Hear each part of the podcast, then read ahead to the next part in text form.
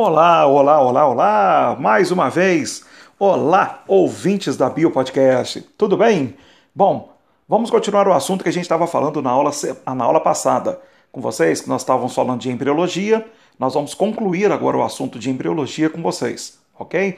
Nós vamos concluir agora com um assunto sobre gêmeos. É um assunto que aparece algumas vezes em provas vestibulares. É um assunto que tem muita cara de Enem. Então você vai tomar muito cuidado com esse assunto, ok? Bom, então vocês vão lá para o slide de número 31, que é onde começa esse assunto sobre gêmeos no material que eu enviei para vocês. Tá joia? Então vamos lá. Nós vamos começar então com o primeiro caso então de gêmeos que vocês sabem. Existem basicamente dois tipos de, de formação de gêmeos então, tá certo? Existem dois tipos de gêmeos, que são chamados gêmeos univitelinos ou também são chamados de monozigóticos. E tem os gêmeos bivitelinos, que também são chamados de dizigóticos, ok? Bom, vamos começar com o caso dos gêmeos univitelinos ou monozigóticos, tá certo? Aí nós vamos também acrescentar as informações sobre os anexos embrionários que são formados durante a gestação é, gemelar, que a gente fala, tá? Gestação gemelar é justamente o nome da gestação, a formação dos gêmeos, a gravidez de gêmeos, tá ok? Então preste atenção. Na verdade, eu vou usar com vocês, então, um esquema adicional, tá? Que eu acrescentei para vocês então nesse material. Você vai pular então esses slides da parte teórica, você vai passar para o slide número 33. É onde eu fiz tudo à mão para ficar, é, vamos dizer assim, melhor de vocês visualizarem a formação gemelar tá ok? A formação de gêmeos. Então, no caso aí, vocês têm esse slide de número 33, onde eu fiz a mão para vocês, tá? Para vocês entenderem melhor a formação dos dois casos de gêmeos, univitelinos e os bivitelinos. Então, preste atenção. Na formação dos gêmeos univitelinos, tudo que eu explicar aqui agora para vocês, nesse slide, tá ok? De número 33, vai estar escrito ali no slide número 31 e 32, tá certo? Que ali é a parte teórica para vocês, tá? Tudo que está ali naqueles, naqueles dois slides, o 31 e o 32, eu vou explicar aqui no slide número 33. Então vamos lá.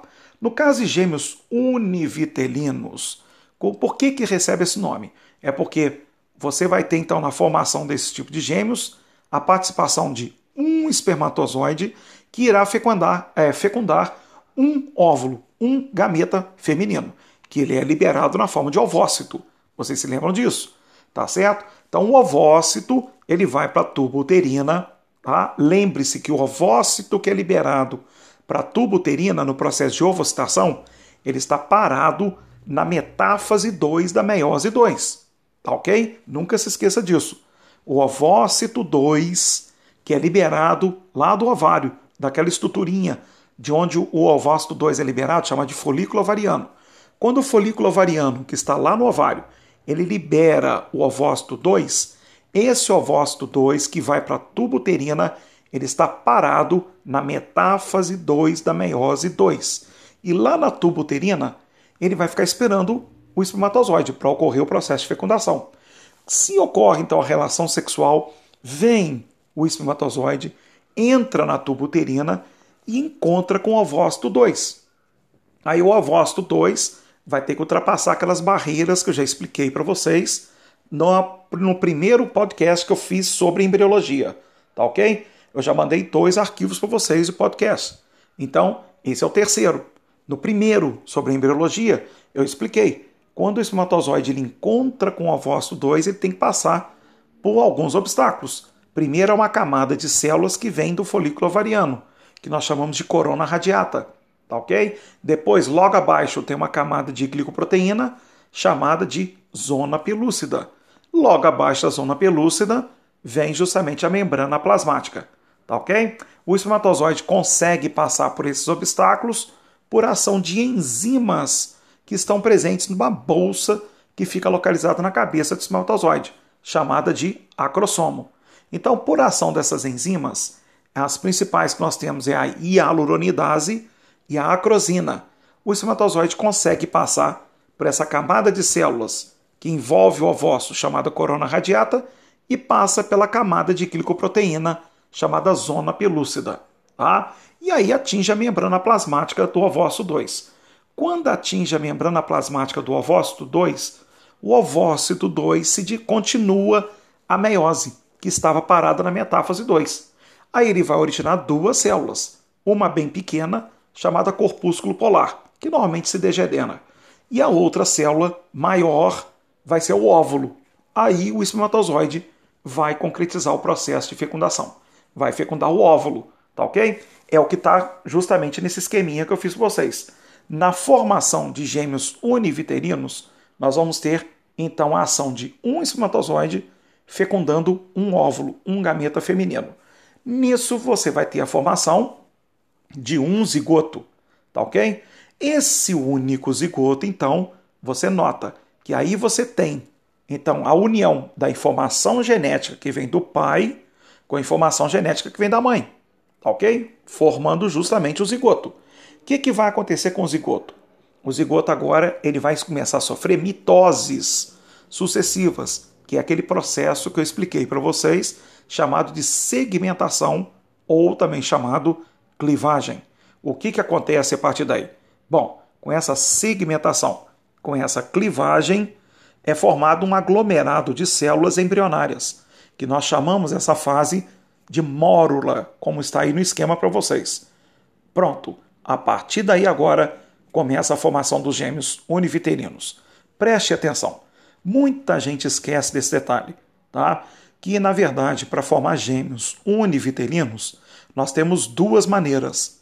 Uma formação que a gente classifica como precoce e a outra formação que é a mais frequente, porque a formação precoce é menos frequente, tá? Então vamos pegar essa primeira que está aí justamente à sua esquerda, você olhando para o slide, de número 33, a formação precoce.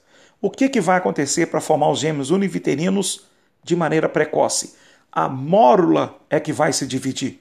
A mórula se divide, formando então duas novas mórulas. O que, que vai acontecer a partir daí? Cada mórula vai formar um blastocisto. Tá certo? O blastocisto é o embrião na formação embrionária que está na fase de blástula. É essa fase de blástula é que se implanta no endométrio, na parede uterina, tá ok? O que, que vai acontecer a partir daí então? Bom, em cada blastocisto, formado por cada nova mórula que surgiu para a divisão da única mórula que foi formada, pelo único zigoto, tá certo? A mórula se dividiu, formou duas mórulas. Cada mórula forma um blastocisto. Então nós temos dois blastocistos. E o que, que vai acontecer? No interior do blastocisto, você nota que tem uma massa de células. Essa massa de células é o que nós damos o nome de embrioblasto, tá ok? O que, que vai formar um embrioblasto? Você. Você foi formado a partir do embrioblasto, tá ok? Então quer dizer, a, o blastocisto é justamente todo esse conjunto de células que nós temos aí ó, externamente, mais o embrioblasto. Isso tudo é o blastocisto tá certo? O embrioblasto é essa massa de celular interna que vai originar a criança, vai originar o novo ser. Então, o que, que vai acontecer? Em cada blastocisto, você nota que tem um embrioblasto, tá certo? Então, são dois blastocistos, dois embrioblastos, dois irmãos gêmeos univiterinos que vão surgir disso aí. Nota-se que todas essas células vieram lá da mesma mórula que veio do mesmo zigoto. Por isso que todas essas células, já que se originaram do mesmo zigoto, todas essas células têm a mesma informação genética. Tá ok? Por isso que os gêmeos univiterinos, já que eles têm a mesma informação genética, eles são sempre do mesmo sexo. Tá ok? Então, sempre do mesmo sexo, tá? Então, justamente porque eles têm células com a mesma informação genética, que vieram do mesmo zigoto. Bom, aí o que, que vai acontecer? Com o passar da gestação, envolvendo cada blastocisto, você vai ter depois a formação da bolsa miniótica, do âmnio. Em cada blastocisto, envolvendo cada envolvendo, perdão, cada embrioblasto. Mais tarde será envolvido por um âmnio. Então nós vamos ter Ali, ó, cada blastocisto são dois blastocistos, são dois embrioblastos, nós vamos ter a formação de dois âmnios. Vocês estão vendo essa camada de células que envolve o blastocisto todinho? Tá certo? Está envolvendo o blastocisto, não é o embrioblasto. O blastocisto todinho está sendo envolvido aí, ó, por uma única camada de células. Essa camada de células, o que, que ela vai fazer? Ela que vai dar origem mais tarde àquele anexo embrionário que envolve externamente todos os demais anexos, tá? Todos os demais anexos embrionários. É o que nós chamamos de córion, tá? Que é justamente um anexo membranoso que vai então envolver os demais anexos. Então, essa camada externa de células que envolve o blastocisto, isso vai dar origem ao córion, tá ok? Vocês se lembram quando eu expliquei no último podcast, tá? Justamente sobre anexos embrionários, eu falei que a placenta ela vai ter a formação justamente a partir de dois anexos, dois outros anexos, que é justamente o alantoide e o córion, que nós chamamos essa junção de alantocórion. Então, o alantocórion promovem a formação placentária. Então, córion, já que ele faz parte da formação da placenta, então aí, essa camada externa de células que vai dar origem ao córion, logicamente, formando o córion, essa camada de células também vai acabar o quê? Fazendo parte da formação da placenta, tá ok? Porque essa camada de células forma o córion, o córion formado vai fazer parte da formação placentária. Então nós vamos ter ao todo quantos anexos embrionários?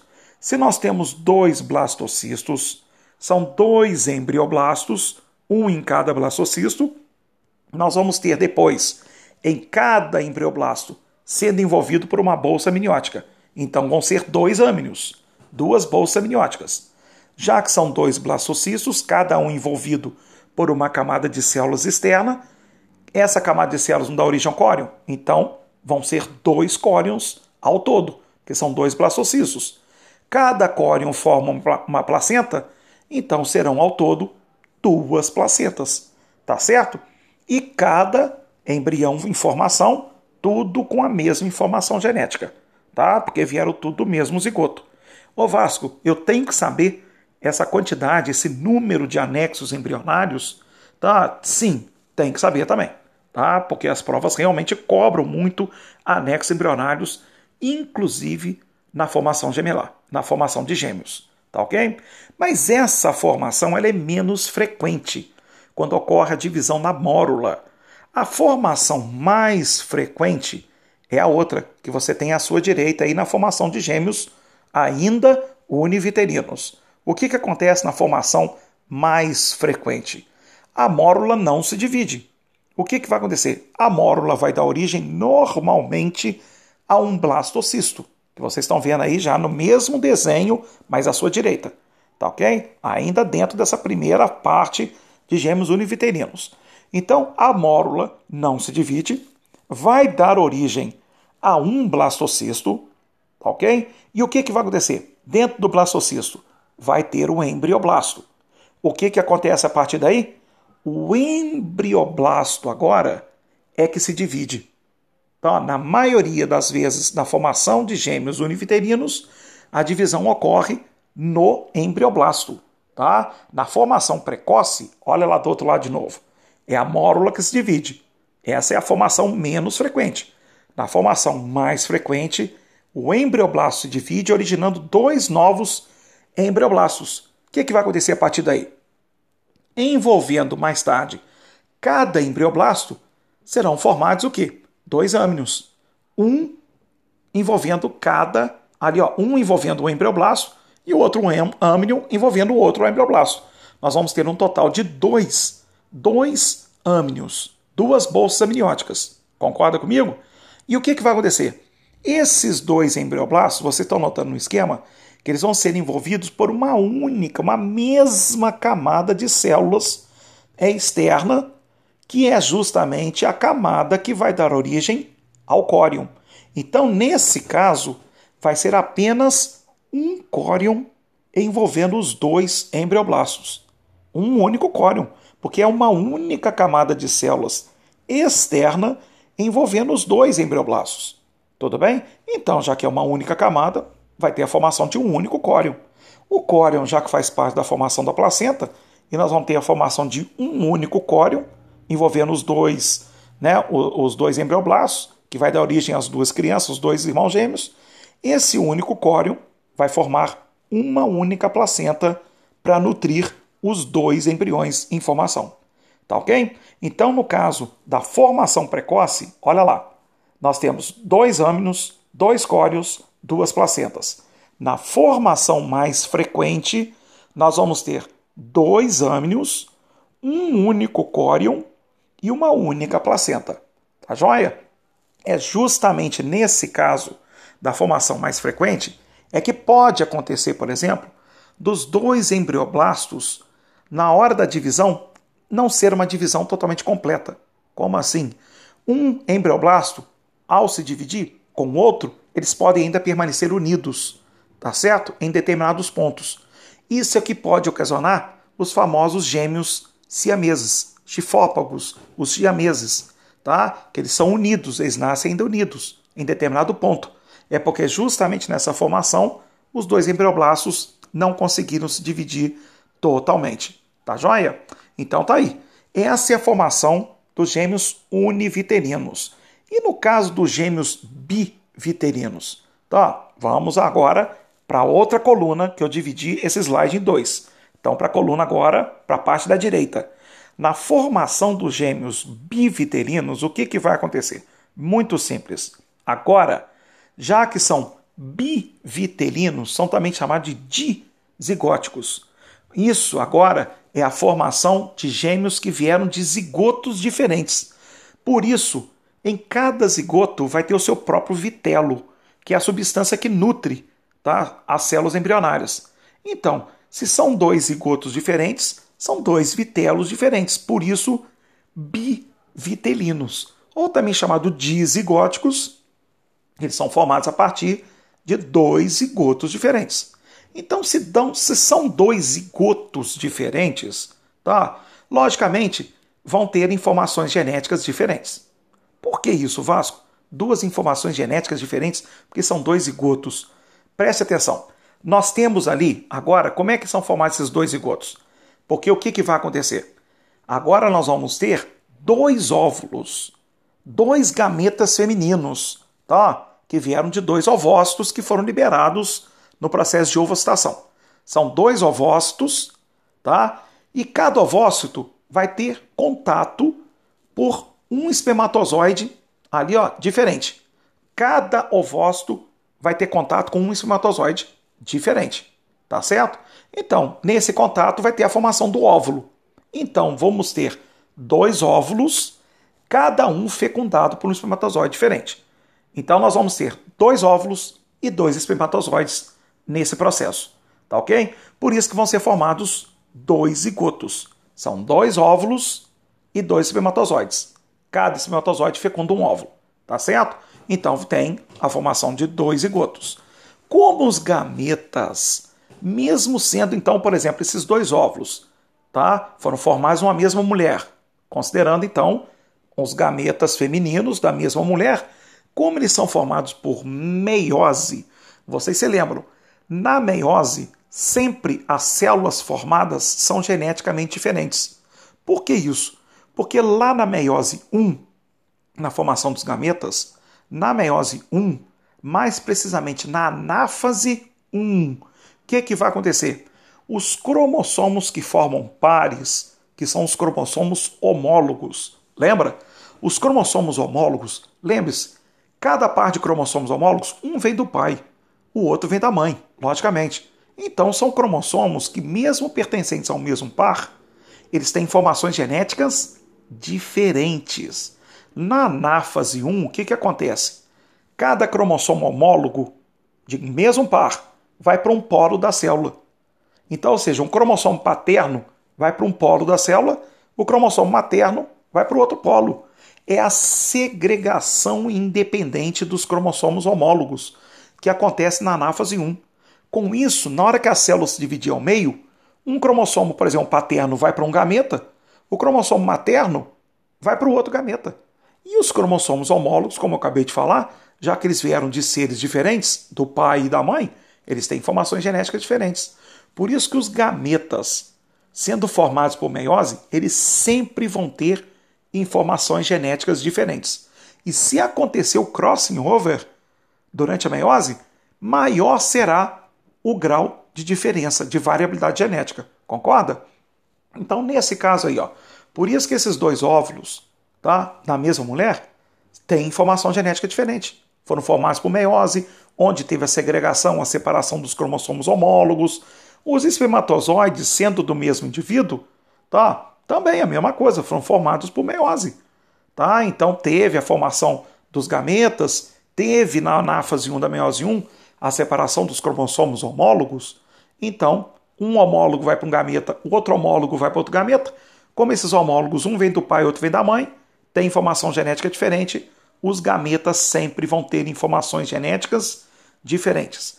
Nesse processo de fecundação, então, de gametas com informação genética diferente, nós vamos ter a formação de zigotos com informações genéticas diferentes. Tá ok? Daí o que, que vai acontecer? Os zigotos formados, eles vão agora passar pelo processo de segmentação, ou também chamado clivagem.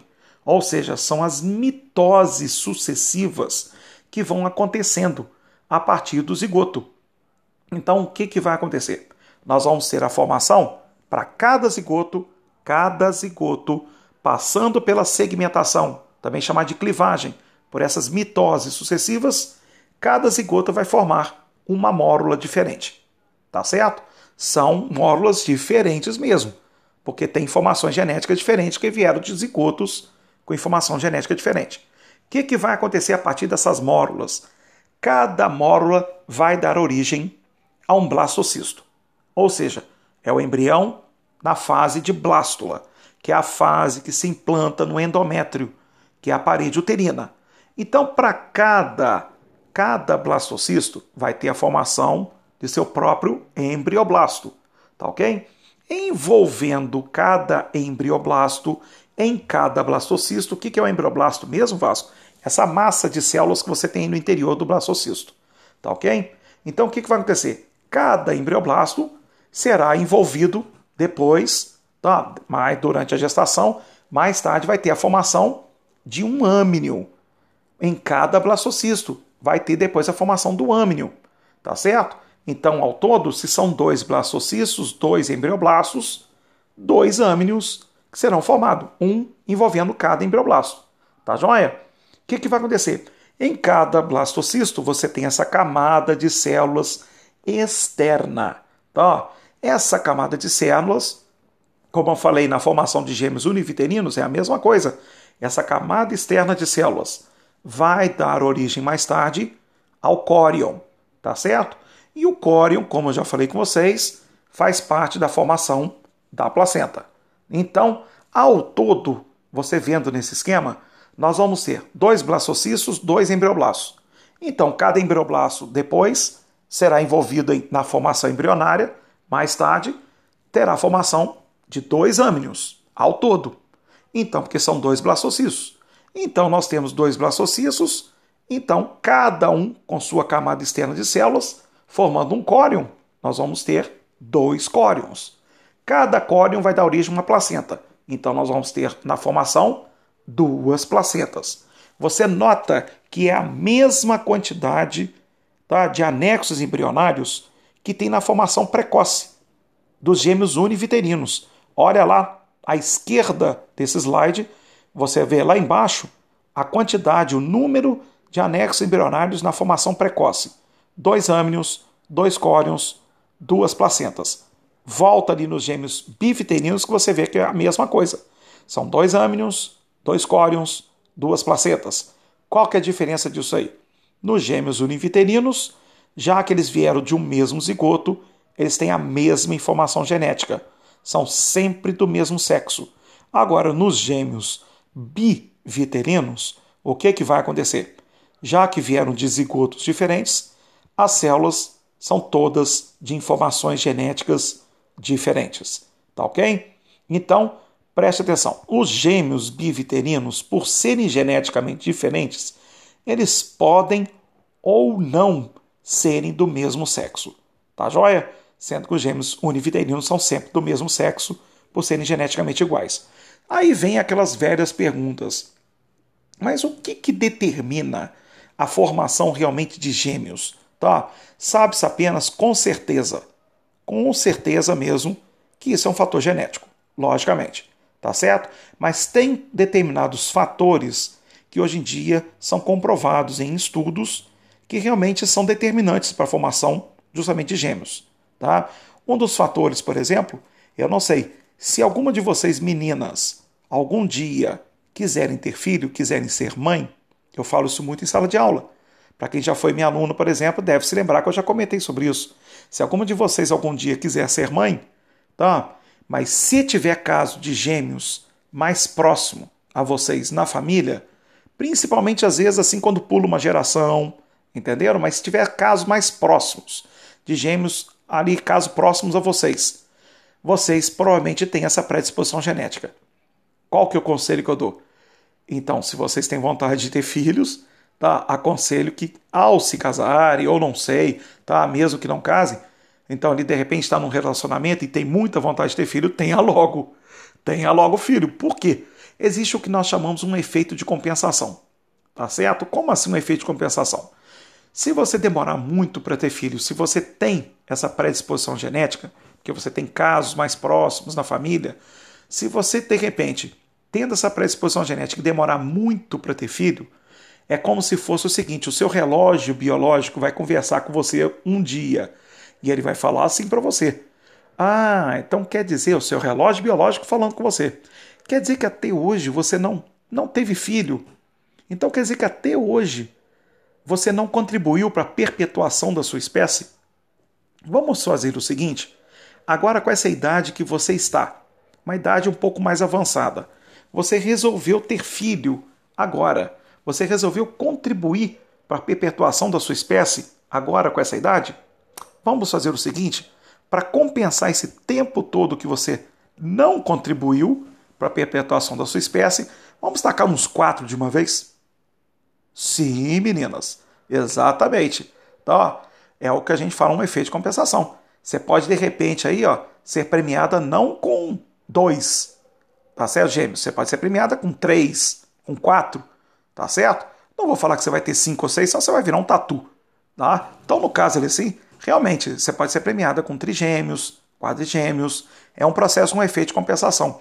Existem outros fatores, tá? Que o pessoal estuda e vem comprovando, tá? E vai como se colocando assim, vai ali, ó, listando fatores que em muitos casos possivelmente contribuiu sim para a formação gemelar. Tá? É o caso, por exemplo, já foi observado mulheres com alta estatura também. Acredita-se que mulheres com alta estatura que tenha justamente casos na família, é a explicação provável seja que é um organismo sendo mais alto, provavelmente é um organismo mais forte, tá? que de repente aguente uma gravidez gemelar. Entenderam? Então, às vezes, mulheres com estatura mais alta, com predisposição genética, tá? possivelmente existe maior chances, de repente, de desenvolver gravidez gemelar, uma gestação gemelar. Tá? Já foi observado também em alguns estudos que mulheres que têm essa predisposição genética tá? e que consomem muito, muitos laticínios, muitos produtos tá? laticínios, existe essa possibilidade, de repente, de aumentar mais essa predisposição de gravidez gemelar. Mas isso são estudos, isso são fatores que não se adequam a todas as mulheres. Por exemplo, não, cada caso é um caso, tá certo? Mas essa que é a mais comprovada. Uma gravidez tardia, tá? Deixando esperando muito tempo. Se tiver casos na família, por exemplo, ela pode ter a predisposição genética? Sim, uma gravidez tardia aumenta mais a chance de desenvolver uma gravidez gemelar, tá certo? Bom, Nesse caso, então, voltando ali ó, para o slide de número 31, tudo isso que eu expliquei para vocês está escrito aí, tá certo? No slide número 31. Tá lá, ó, nos gêmeos monozigotes ou univiterinos, que são formados a partir da união de um espermatozoide e um óvulo. Tá joia? Então vai ter a formação de um zigoto, que irá então originar então justamente mais de um embrião. Por isso, muito cuidado com isso que eu vou te falar aqui agora. Tá? Na justamente formação dos gêmeos monozigóticos ou univiterinos, já que vieram de um único zigoto, formando mais de um embrião, você fala que esse tipo de gestação ela é uma gestação, então no caso ali, ó, é uma poliembrionia. É uma poliembrionia, ok? Muito cuidado com isso. Aí você tem as formações justamente aí a precoce aquele caso que é mais frequente que eu falei para vocês, que eu já coloquei tanto ali no, no, no esquema, coloquei aqui escrito para vocês também, tá? O número de é, anexos embrionários, tá certo? Mas aí também tem essa outra observação. No slide número 32, na formação de gêmeos dizigotes ou bivitelinos, o que, que eu expliquei para vocês? Você vai ter dois óvulos, cada um fecundado por um espermatozoide diferente. Então, dois óvulos. Então vai ter a participação de dois espermatozoides, cada espermatozoide fecundando um óvulo. Tá ok? Então vai ter a formação de dois zigotos. Como os gametas são formados por meiose, sempre eles vão ter informações genéticas diferentes. Tá? Os dois óvulos da mesma mulher, da mesma mulher, têm informações genéticas diferentes. Foram formados por meiose. Os espermatozoides, que vieram do mesmo indivíduo, do mesmo homem, foram formados por meiose, têm informações genéticas diferentes. Por isso que os zigotos são geneticamente diferentes. Então preste atenção. Nesse caso, já que são dois óvulos, que vieram então de dois ovócitos, tá? Você fala que a gravidez, então, a formação de gêmeos dizigotes ou biviterinos é um caso de poliovulação, que não é um termo 100% correto, né? Porque seria melhor falar uma poliovocitação, tá certo? Mas a, padronizou-se já de há muito tempo falar poliovulação, mas falar poliovocitação é o termo mais correto, ok? Mas padronizou, como eu falei, uma poliovulação, tá? Então, no caso, a mulher ela ovocita duas vezes, que vai dar origem a dois óvulos. No caso da unifiterina, tá? A mulher então ovocita uma vez, dá origem a um óvulo, que é fecundado por um espermatozoide, dá origem a um zigoto. E esse zigoto dá origem a mais de um embrião. É uma poliembrionia. Gêmeos dizigóticos, poliovulação. Então pode acontecer casos também diferenciados. Por exemplo, uma mesma mulher, ela pode ter relação sexual com dois homens diferentes tá certo? Sendo que um homem, de repente, fecunda um óvulo. E depois que ela tiver relação com outro indivíduo naquele mesmo mês, tá? Esse outro indivíduo diferente pode fecundar um outro óvulo. Ou seja, a mulher ela ovocitou duas vezes no mesmo mês.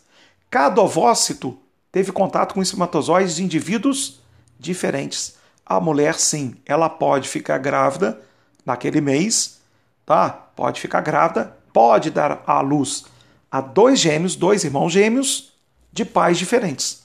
Sim, isso pode acontecer também no caso de gêmeos biviterinos ou gêmeos dizigóticos, tá ok? Então tome muito cuidado com isso.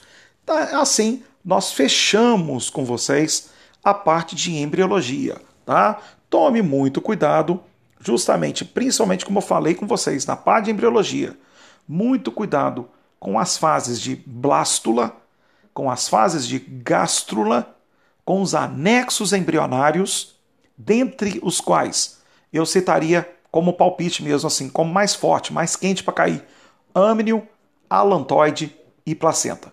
E a formação de gêmeos. Então são quatro itens: blástula, gástrula, formação de gêmeos e placenta. Na, a, não, desculpe, é, anexos embrionários e formação de gêmeos, dentro da, dos anexos embrionários, âmnio, alantoide e placenta. Tá certo? Nessa formação da placenta, tome muito cuidado, tá? Muito cuidado justamente com as funções da placenta. Tá lá no, no, por exemplo, no slide número 30, que eu já expliquei no último podcast para vocês, tá? No slide número 30, você tem justamente as funções da placenta. Nessas funções da placenta, tem esse hormônio gonatrofina coriônica e progesterona.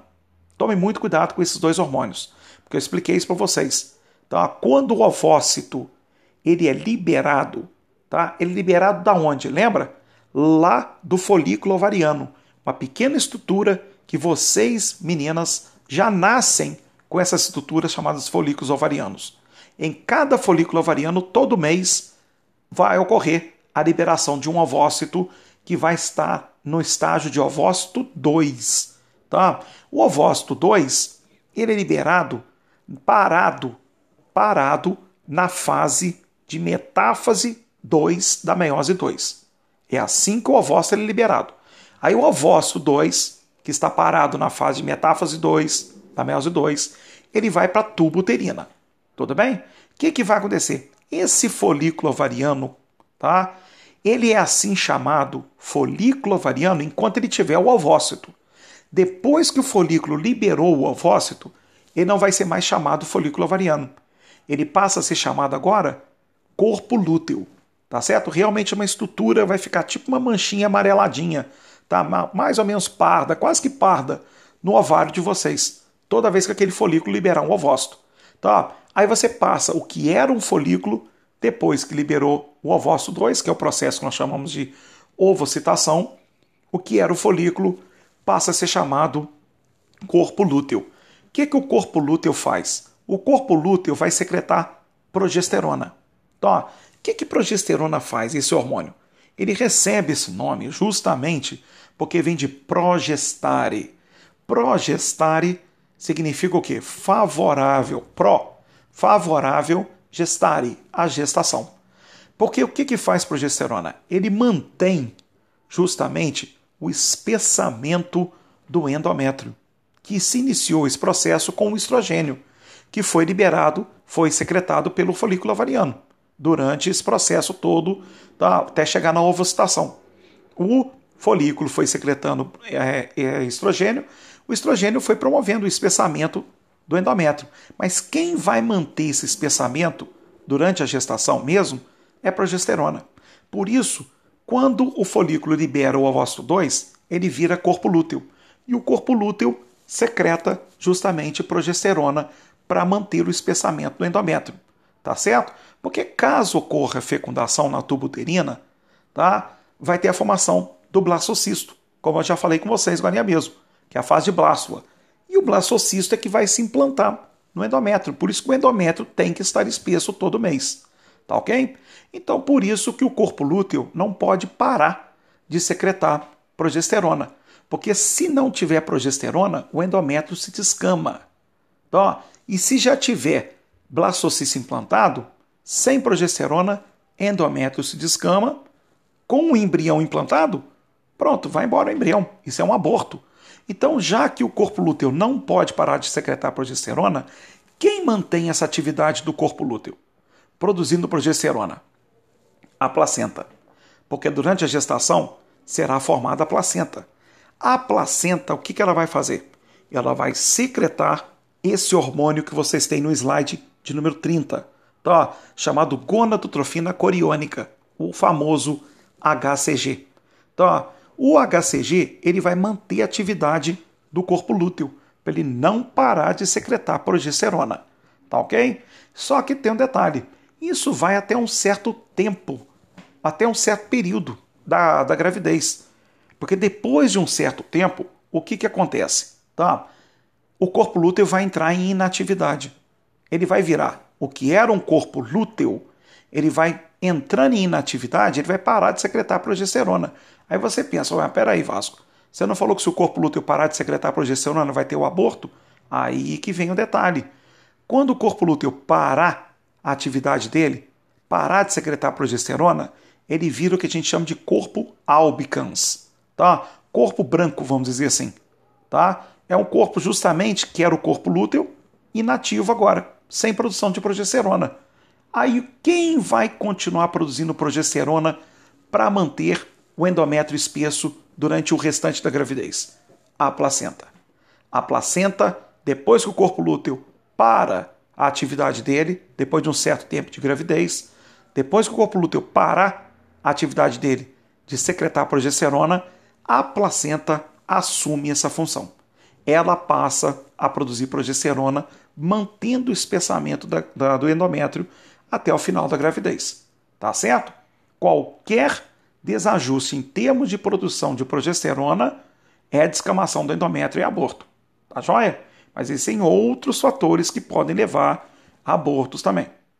Ah, existe uma camada, uma membrana que envolve também ali ó, o endométrio, que a gente chama de decídua. Tá? Então pode existir, em alguns casos, uma inflamação dessa membrana, que envolve endométrio, a decídua. Pode haver uma inflamação que a gente chama de deciduite. A deciduite, essa inflamação, pode causar também um aborto. Tá certo? Então aí tem que ser analisado o que, que pode ter causado essa inflamação da decídua. Tá? Pode ser, por exemplo, às vezes o organismo fetal, o feto, pode ser considerado pelo organismo materno como, como se fosse um corpo estranho. Aí, como autodefesa, ocorre essa deciduite, que é um processo inflamatório, até mesmo como se fosse uma autodefesa do organismo da mãe. Aí, justamente, o organismo fetal, ele é justamente expelido, ou seja, é o aborto, tá? Isso geralmente nos três primeiros meses de gravidez, se acontece uma deciduite, normalmente, tá? Normalmente é isso que pode acontecer. O organismo fetal pode ser considerado como um corpo estranho.